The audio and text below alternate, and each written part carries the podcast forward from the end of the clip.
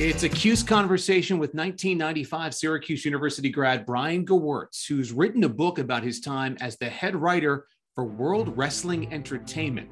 book's called There's Just One Problem True Tales from the Former, One Time, Seventh Most Powerful Person in WWE. My job was to basically, you know, have a conversation with talent and give them the, you know, the, as they say, the 50,000 foot perspective in terms of like, okay, here's on the surface, like this is what we're doing. Here's where we're going with it.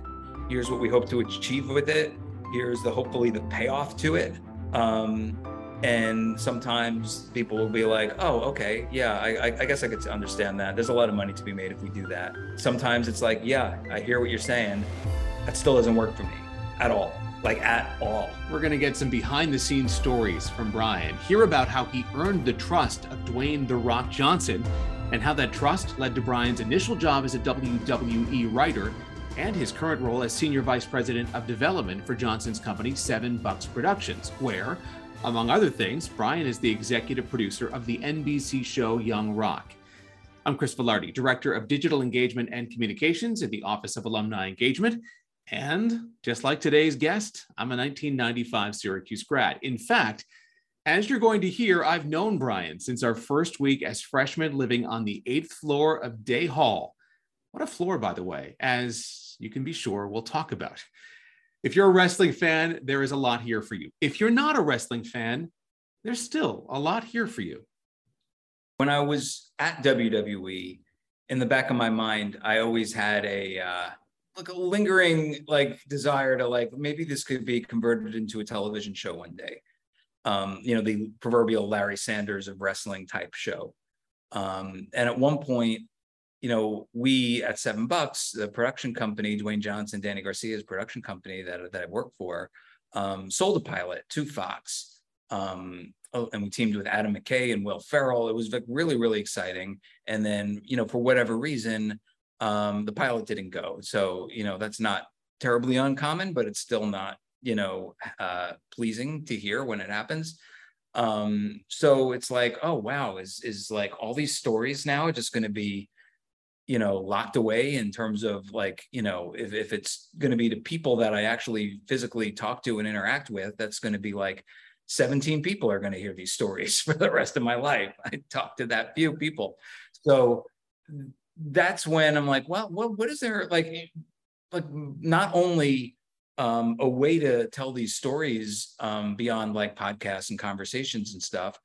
Um, but also, you know, the, the thing that I found in the pilot process was just how much, you know, what comes in your head ultimately changes due to notes, due to um, network notes and and you know I wasn't even writing it. There was another writer writing it that I was working with, and by the time it came out, it, it, it bore little resemblance to you know the experiences that I had in my head. It was kind of homogenized, changed a little bit. So that was like in the back of my head, like, hey, if I could like if I actually wrote a book, then it's just the pure thought to paper. Um, and there's no interference and there's no like, you know, misinterpretation or anything. It is purely from me. Uh, and that sounded good, especially after the pilot experience. You know, it's like why not? This is this is the most purest form of being able to relay these stories. Purely for you, but obviously these stories involve people who wrestling fans and those who aren't even wrestling fans are very familiar with. So how did how did the response go to that and how did you kind of handle that idea that well you know yeah these stories are mine because i lived them but these stories also involve kind of these these other folks. How did you you balance that? That's a good question. You know in, in some respects i didn't feel i needed to you know get permission to tell stories because i have a good relationship with almost everybody i'm writing about almost everybody i'm writing about. Um, and i also know tonally this isn't going to be like a like I wouldn't say the majority of wrestling books but a good number of wrestling books are kind of, as they say in the wrestling business, like burials. Like one person completely burying either a group of people, individual people. Um, you know, there's a little taste of bitterness that goes with it. I didn't really have that kind of experience. So I just figured there's some people that I did buzz ahead of time um, to let them know um, that, that that book was coming out, and some people I even asked. Um, well, actually, with Syracuse alumni uh, Sean Coulthard, who goes by Michael Cole, uh, the most longest tenured broadcaster in WWE. There was this story that was just hilarious, like you know, and I write about it in the book. Um, but essentially, this was when before Vince McMahon bought his uh, ch- big charter plane, and we were on a little plane in which I don't know what insane person came up with this idea. I guess it was for people traveling solo, but there was no bathroom on the plane. But one of the captain seats, you know, one of the four front seats, converts to a toilet if you take the top of the seat off and there's a toilet which might be great if you're a millionaire flying by yourself but if you're on a plane with like eight people um, you know it's not the best way to go. And yeah i remember like this is really super early in my tenure there. Like cole just kept asking me brian ask the pilot when we're going to land. I have to pee there's no worse feeling in the world than having to pee, which is not something you say with, you know, people who've taken wrestling bumps. And ultimately he couldn't hold it. And as we were landing, he made a beeline to the chair and the McMahons dove out of the way and he sat down and did his bit. And I'm like, all right, that story is hilarious, especially when told in full. But I'd feel bad, you know, because I like my Cole's a friend and I like him. I, I, gotta ask his permission ahead of time. So I'm like, all right, how do I put this? And you know, I like hem and hawed, and then I just texted him, and he's like, "Yeah, dude, it happened. I don't care. Go ahead and tell it. LOL." just like, what kind of guy he is, you know. It's like, yeah, he doesn't care. There's nothing, nothing that could embarrass Cole after you know everything he's gone through at WWE. Um, so yeah, I, I, did. You know, some people I sent chapters ahead of time, not not so much to make sure I wasn't offending, but just to hey, this this is how it happened, right? this is how I remember it. Yeah. Mm-hmm. You know, and they gave notes back and everything. But I haven't heard anyone, you know, especially, you know, the book's been out now for um three, three and a half weeks or whatever it is. Uh, and I haven't gotten any like, oh boy, this person's really upset that you wrote about this. Um, which is either a combination of them having not read it or more likely, I'd like to think the most likely is them being like, "Oh yeah, that's a fun story. Go for it." I think it's. these are these are big people. You don't necessarily want to make them, you know, angry at you. I would imagine that's, that's true. Not a great idea. Um, in terms of of your experience at WWE and and really, you know, kind of telling these stories and and, and building these characters and and you know, how did did, did you ever run into situations where you know you've got kind of this story that that this this this narrative this character where the character him or herself says you know what? I, I really don't want to i don't want to go there and and and and be that that guy or or or that person. And and if if that how, how do you deal with that kind of thing? Because it's not like you've also done this it's not like writing a sitcom you know it's a kind of a different a different type of show.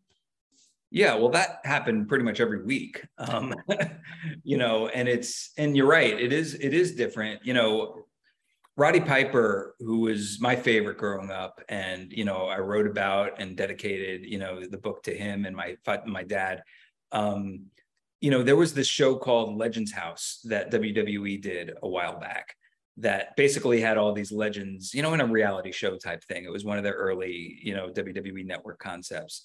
And, you know, it, it was the, you know, a crazy, wacky reality show where they brought Gary Busey in, of all people, to kind of talk to them and teach them med- meditation and everything.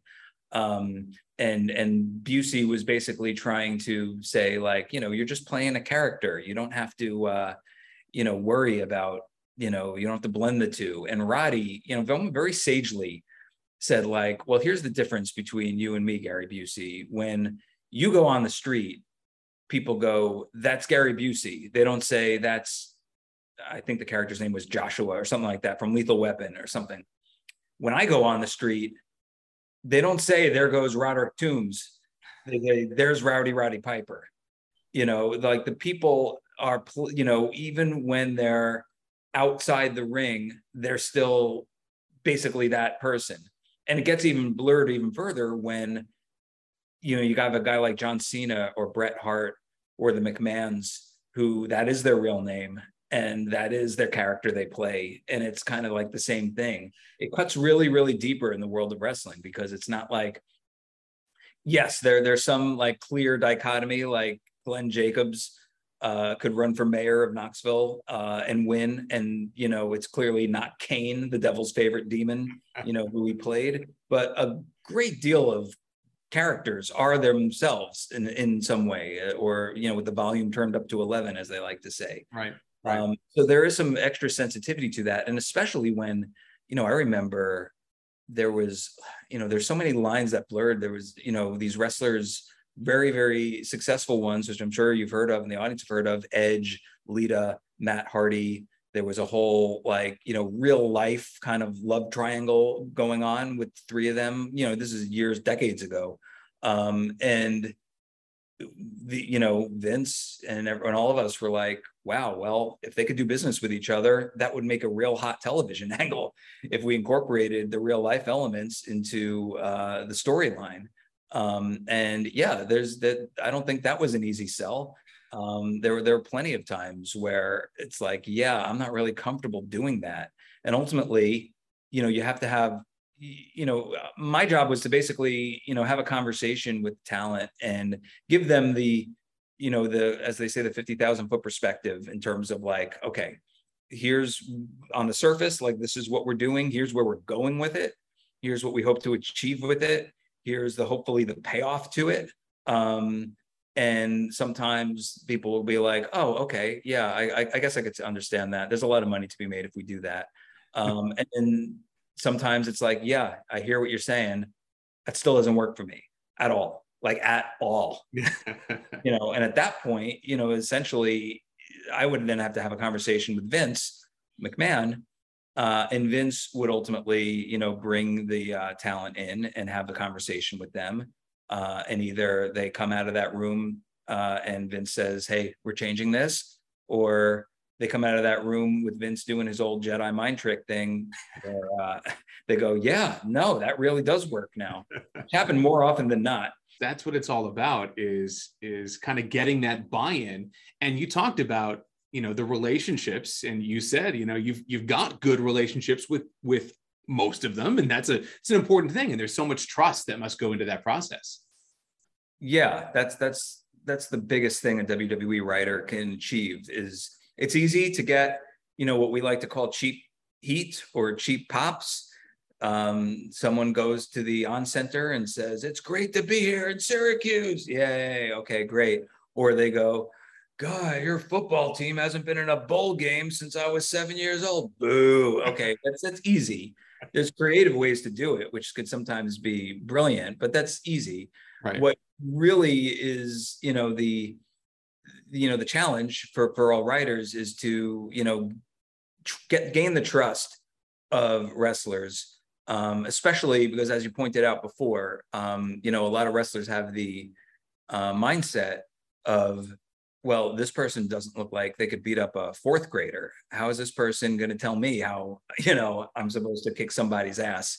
Um, there's no like, what? And, you know, my, my instinct, my, my, my reflex to that was always, you know, in, in somewhere in the area of like, well, I don't think Michael Crichton was chasing down dinosaurs, you know, but he somehow wrote Jurassic Park and sequels to it it's like if you're good you're good. So like let's and if you're not you're not. So like give us a chance and let's try to work together. Fair. Obviously trust that you built the relationship you built with with dwayne johnson the rock um, has has led to to where you are now. Um, talk about about that process and and getting from you know writer wwe to to kind of being a, a right hand man to some degree to this in this production company. Yeah, well, look, I mean, and I write about it obviously, um, you know, in the book and everything, but my entry into WWE was, you know, basically Dwayne was essential in that. Um, you know, and again, it's a whole, it's a, it's a, it's actually also a Syracuse related um, entry, I guess. Which, which we love. I mean, that's yeah. that's that's what we're here to talk about, really. Uh, well, I mean, the, the short version of it is, um, you know, at, at Syracuse, and and we graduated, um, as you know, as, as for I'm sure everyone knows. Um, you know, the same year we were in the same freshman uh, dorm, uh, sure. day eight. Day, um, day eight. Um, and you know, I had Professor Thompson, Professor Robert Thompson, who's uh, still who's still here. Yeah, and and I actually had him freshman year. Most other freshmen didn't have him freshman year because I had already taken Com 107 uh, in the Syracuse pre-college program uh, in between junior and senior year of high school. So um, you know, I was I we had a I mean, just I don't know if you were you I don't know if you remember this or if you, we there was like a class with a professor who didn't get tenure, is what I had heard. And then after he didn't get tenure, he started videotaping his lectures in as opposed to being there in person. And nobody was paying attention. Uh, it was a complete disaster. And then he was, I guess, let go. And then Professor Thompson came in and took over the class. Like that was his introduction to that. Um, and he's talking about, you know, giving us all his, all the all the Thompson greatest hits, you know, the Hill Street Blues and all, all these type of things um, and everyone like just loved this class and he would teach um, over the summers at cornell uh, and that's where my sister took a class with him. And she really had a great time and that's the reason why she went into television and has three daytime emmys um, you know all out of taking professor thompson's class. And you know the roundabout way of, of all this is her taking thompson's class want led her to want to get to television, which led her getting a PA job at MTV, which led to her calling me when MTV needed a writer for a series of WWF specials in '99, um, and me getting hired and me meeting Dwayne, uh, you know, right then and there in New Jersey. Uh, we were shooting these uh, this show for at the Meadowlands. They had a live event there, house show as they call it back then. Um, and Dwayne's attitude, getting way back to the actual question you asked, uh, was is always then as it is now, which is like I don't really know you um, from a hole in the wall, but hey, maybe maybe you're great, maybe you suck, I don't know, but I'll give you that chance because what do I have to lose? I'll still be the Rock after all. uh, and if you could help me, great. And if you can't, I'll you know everything will be fine. So that was kind of like the uh, launching point where he liked what I had. He recommended me to WWE. I interviewed with WWE.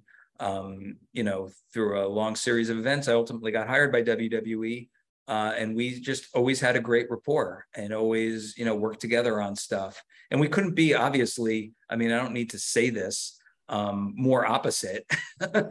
um, in fact, I, and I'm sure you as well, Chris, uh, I didn't realize this at the time, but I, have told Dwayne on many occasions. Um, it's like freshman year, I booed the hell out of you at the Carrier Dome. We didn't like Miami. I mean, that, no. there's no there's no hiding that. We got stopped short at the three yard line. did. That was a painful, painful, painful game. We're so close, and then they started taunting the fans and and he was amongst them. You know, um, our freshman year was his sophomore year, yeah. but really his freshman year because he was hurt his freshman year. Um, and yeah, we I'm sure we booed number 54 along with everyone else in in white, green, and orange uh, that day. Yep. But um, you know, we laugh about that now, but yeah, that that trust and that you know um, relationship, uh, you know, it went beyond just WWE. You know, when he was in Hollywood, um, you know, there was a couple times that he hosted an award show and he brought me in to be a writer on that. I got permission from WWE to like take a week off to do that. Um, you know, and he was going on the Tonight Show. This is really early. Like now he doesn't need this at all, but like super 2000, 2001 or whatever it was, you know, like, hey, what's a funny story I could tell? Like, well, like, you know, and obviously it was all him, but you know, just as a sounding board, you know, to just bounce ideas off the, of. The trust, though, I mean, that that highlights the trust that he trusted your judgment, your instinct, your ability to to be a storyteller, your ability to find humor, those kinds of things, and that's that's big. That's important. Oh, totally, totally. And then ultimately, you know, when he had him and Dany Garcia, his um, business partner, ex-wife, um, co-founder of Seven Bucks, started uh, their own production company um, he gave me the call and said, you know, whenever you know you're ready to leave WWE, um, we'd love to have you here. And that you know, in 2015, um, you know, I basically left WWE full time because um, I had been kind of for three years working part time at Seven Bucks, part time at WWE, starting at the end of 2012, and then 2015 it was you know when you're ready, I'm ready. And I'm like, oh, I'm ready. Um, so yeah, I've been at Seven. I got a book to write. yeah, exactly. and you, one of the things that's that's interesting, I think, about you going getting into WWE is that you came in as a fan. I mean, you right? I mean, you you yeah. were a fan before you were an employee what's what's funny is you know we we when we went and I'll, I'll, I'll out us here as far as our age you know so our freshman year was um, fall of 91 yeah. insane. It that sounds like it doesn't seem like it's that long ago but it is possible incredibly long ago. Yeah. Like like i can't even compartmentalize in my head how long ago that is. Anyways wwe was at a creative low point um, pretty much in in 91 it was like it, in the 80s was the high with the rock and wrestling connection and wrestlemania and mr t hulk hogan cyndi lauper roddy piper all of that. Um, wrestlemania 3 you know two years later like in 87 i think it was um, hogan versus andre the giant and savage versus steamboat. By the time freshman year hit it was really at a low. In fact i had even I wouldn't say completely stopped watching it, but I was turned off by it. This was during like like they had Sergeant Slaughter turn on America to get cheap heat and and side with Iraq during the Gulf War. I thought that was like in poor taste. I was tired of Hogan. Roddy had retired, um, and it was our friend um, Mike Connor who was you know who lived you know on day eight with all of us. Like who knows if I was on day seven maybe. day, day eight was a was a, a hotbed of talent. I, I must. Oh yeah, it was magical. Um, but he was always a huge WWF fan, and he got me kind of back into it.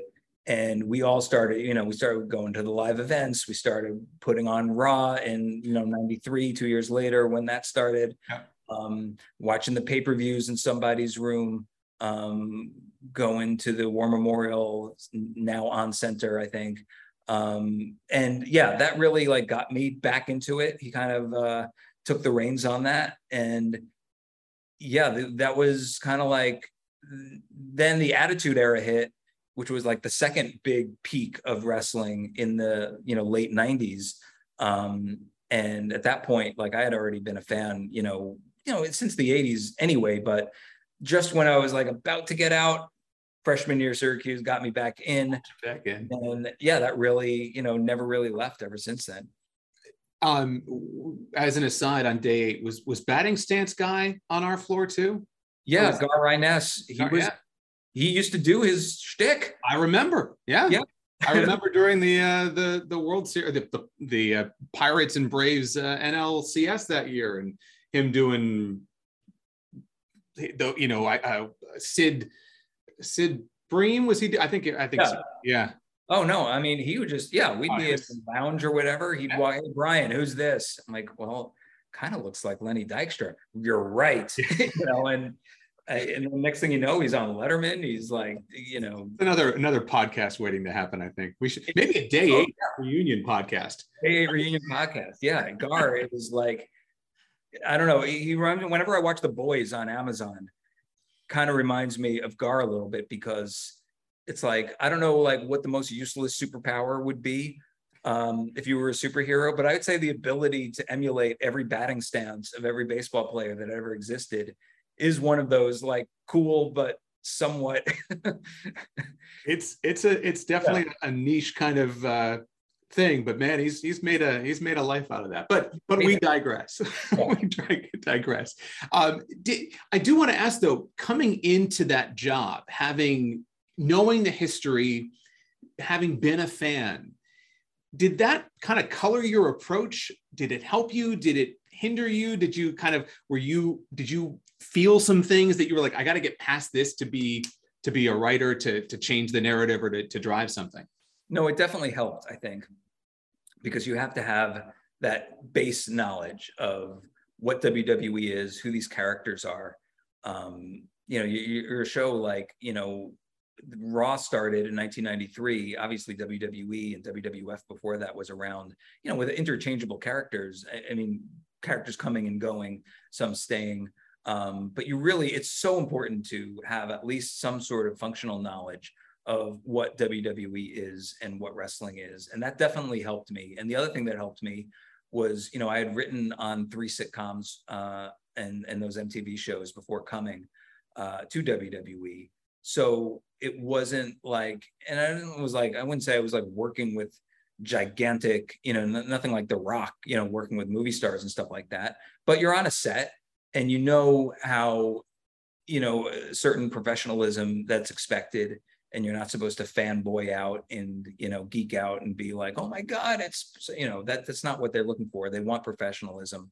Um, so like i think that combination of having worked on several shows uh, and even before that being a production assistant on shows you know again working in hollywood with with actors actresses directors writers um, and just knowing like there's a certain expectation in terms of how you're supposed to behave um, and not just completely, you know, freak out over famous people like that. Plus the working knowledge of wrestling definitely, definitely helped. Yeah. Um, because, you know, it seems obvious, but there, there have been, I've seen over my course of time at WWE, especially like the younger, uh, like writers assistants coming up who get sucked into the like, oh my God, let's hang out after the show. Where are we going to party? Where are we going to get drink? You know, like so obsessed with that that ultimately it that works against them because they're not focused on the job at hand they're focused on becoming friends with talent um, and that's not good so yeah having having knowledge of the product a love of the product passion for it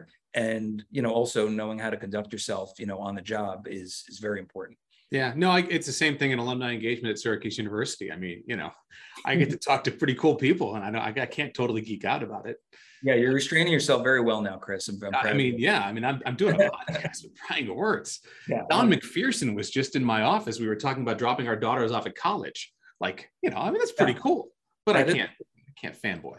So, so let's let's kind of go forward now. I mean, sitcoms and and obviously WWE and that kind of style of, of writing, and now um, executive producing for uh, back to sitcoms. Um, but but where you know where are you interested in going with with seven bucks and, and in your career and you know what what drives you now what do you love most about about the industry and, and what you're doing yeah, well, look, yeah, like you said, it's come kind of full circle because you know I started out wanting to do sitcoms based on the fact that my uncle was a showrunner and executive producer and writer on sitcoms.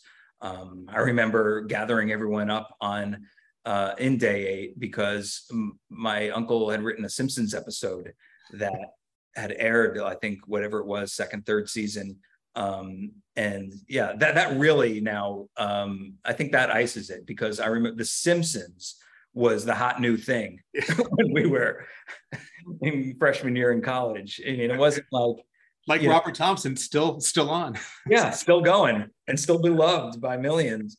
Um, and it was by the way that was like peak simpsons years 91 92 93 94 like that like during our tenure there so um you know, to be able to go back, you know, now I'm I'm currently I'm, I'm on set for season three of Young Rock as an executive producer. Um, myself and Dwayne and Hiram Garcia, the president of Seven Bucks, we wrote an episode last year, which is really cool. Um, you know, we but also to be able, you know, in terms of development, to to develop and sell and pitch all kinds of shows, um, both scripted and unscripted. We have a show on Disney Plus called Behind the Attraction, um, that is a very very cool show uh, about the you know the the secret origins and, and stories behind all these great Disney attractions around the world. Um, we have a show coming out on Vice, Tales from the Territories, that is uh, another wrestling related show that we teamed up with the creators of Dark Side of the Ring for. That comes out October fourth. Uh, Young Rock is November fourth, season three, and then uh, and yeah, there, there there's you know by the uh, by this time next year, I think there'll be several other shows that we could officially talk about as well. But it's kind of cool to be able to take all genres, all you know formats. Um, even we're even like working developing in the animation space. You know, it's like so cool to be able to just flex those you know creative muscles so to speak um, and and pitch and develop and work with some truly truly talented and innovative people um, and and sky's the limit basically yeah that's exciting and i think that is one of the exciting things about entertainment now is that you know to to be successful you've kind of got to be able to be a, a, a, Swiss Army knife in a lot of ways, right? And, and be in a lot of places and, and, do a lot of things. But man, for someone who is a creative person and enjoys the process, eh, there, there can't be anything better. Yeah, no, I, it's, it's funny. You know, again, I always, I was tunnel vision on sitcom writer since third grade, basically. Yeah. Um, and that's what, you know, I studied TRF at Syracuse and television, radio, film writing. Um, most of my friends were in TRF production. I was always on the writing side. It was, you know, when we all moved out uh, to go to college, um, I mean, to go to college, after college, to go to LA, um, we all had, um, you know, that goal in mind. And a lot of us did it, you know, like our friend John Beck, he's, uh, you know, very successful. He wasn't on day eight, but he is class of 95. No, we'll, we'll allow it. He wasn't on day eight, but that's true. But yeah, all the people that we used to, you know, gather and watch WWF pay-per-views uh, in college, you know, they're all like working in some form of entertainment. Um, you know, from those of us who moved out to LA, so it's it's really cool to see. Um, but it was I never thought I'd be a wrestling writer, and I never thought I would, you know, furthermore be a you know a creative development person. I didn't even know what that was. Um, but yeah, it, it takes uh, life takes some interesting twists and turns, but it works out for the best, as you know too. Yeah. Well, let's you know let's kind of end on on that note um, and, and kind of talk about being a part of that Syracuse community because you've dropped it in, and and I think those of us who who have lived it find ways that it's influenced our life. We've run into an alum. There's been some kind of connection somewhere. Um, but what does it mean to you to be to be part of this kind of larger Orange family? Uh, it's it's great. You know, I, I really you, when when you're there you know, as a student you know you're just just sucked up into the experience and and living it and i don't really like you know of course you'll see you know the alumni weekend and and world's greatest dad syracuse shirts and like all that kind of stuff um but you know and then when you post graduation you're still kind of like truly truly connected to it um, you know, we uh, whether it was in LA, you know, unfortunately for us, you know, we know we graduated, I think, one year too soon because uh, the John Wallace led NCAA team was the year after us, and so yeah. was the McNabb era. Um, but you know, after that, you, you, just meet so many people. In you know, for me in the entertainment business, um, we're working on an animated show right now with two writers. Both of them went to Syracuse. I didn't even know that at the time. Um, my brother-in-law went to Syracuse four years uh, after. We were never at school at the same time, but you know, it, it's like he's a Yankee fan. I'm a Mets fan. My sister's a Mets fan. Um, but it's the one thing you know that my niece, their daughter, their daughter, uh, it's like we could all agree on. You know, like uh, she'll be wearing all the Syracuse stuff. Um, but it's really cool. It's really cool to, you know, I live in New York. Um, we always gather, you know, during uh, college basketball season, you know, and, and go to events. Um, I got to go to the Lubin House more. Um, I haven't been there in a while, but it's just like, just really cool because you know there's this this like and i know you could say that about any college i guess there's this shared experience but there's you just run into so many syracuse people both in for me in the two places that i've lived new york and los angeles sure. in my lifetime you know they're everywhere and it's always such a great you know uh, connective tissue and force. And i got to go back. I've talked to professor thompson about coming back. I've been back literally once um, since i graduated in 95 and that was at a uh, 2003 UUTV or Hill TV or Citrus TV, whatever the student-run TV station is currently called. It is Citrus now, yeah. Okay, Citrus. Um, yeah, I went back in 2003. All of a sudden, you look up, and that's 20 years ago. So uh, yeah, I'll, I'll, be I'll be coming back soon because um, it's been far far too long, and it's like stepping in a time machine. One of the things that alumni say when they come back, particularly those who haven't been back for a while, is there's something so familiar about coming back that you're instantly kind of home, as it were. But also, it's it's changed so much. There's so much new. There are so many new buildings and just new new looks and new scenes. Um, it's pretty special. Um, and I, well, I forgot. I, Did we talk about? Is is there still like the five thousand steps to get up to Mount Olympus for a day? I think it's 123, but yes, they're they're they are still there, and and the students are still they still, still kind of complain about them. Yeah, I remember like I'm like one day I'll be back and there'll be a lift or a teleportation device or some kind of makeshift elevator of some kind. Um, but yeah, that's like like oh why why was I in such better shape in college? Probably because I was doing that climb for two straight years. Well, appreciate your time uh, and and the walk down memory lane, but also the you know the insight into uh, into what you're doing now. It's um, it's, it's fun. These conversations are fun. Yeah, totally. It's great. Um, where I don't want to jinx anything. We're undefeated in football as of this recording. Um, you know, things are looking up. So hopefully, uh, hopefully they continue, and uh, I'll see you and and and the campus soon because I'm definitely, uh, you know, I'd love to come back. All right, that was fun. Sorry if we got off track a little bit, but you know that's what happens when Syracuse alumni start talking about Syracuse things. If you are interested in Brian's book, there's a link in the description to this episode.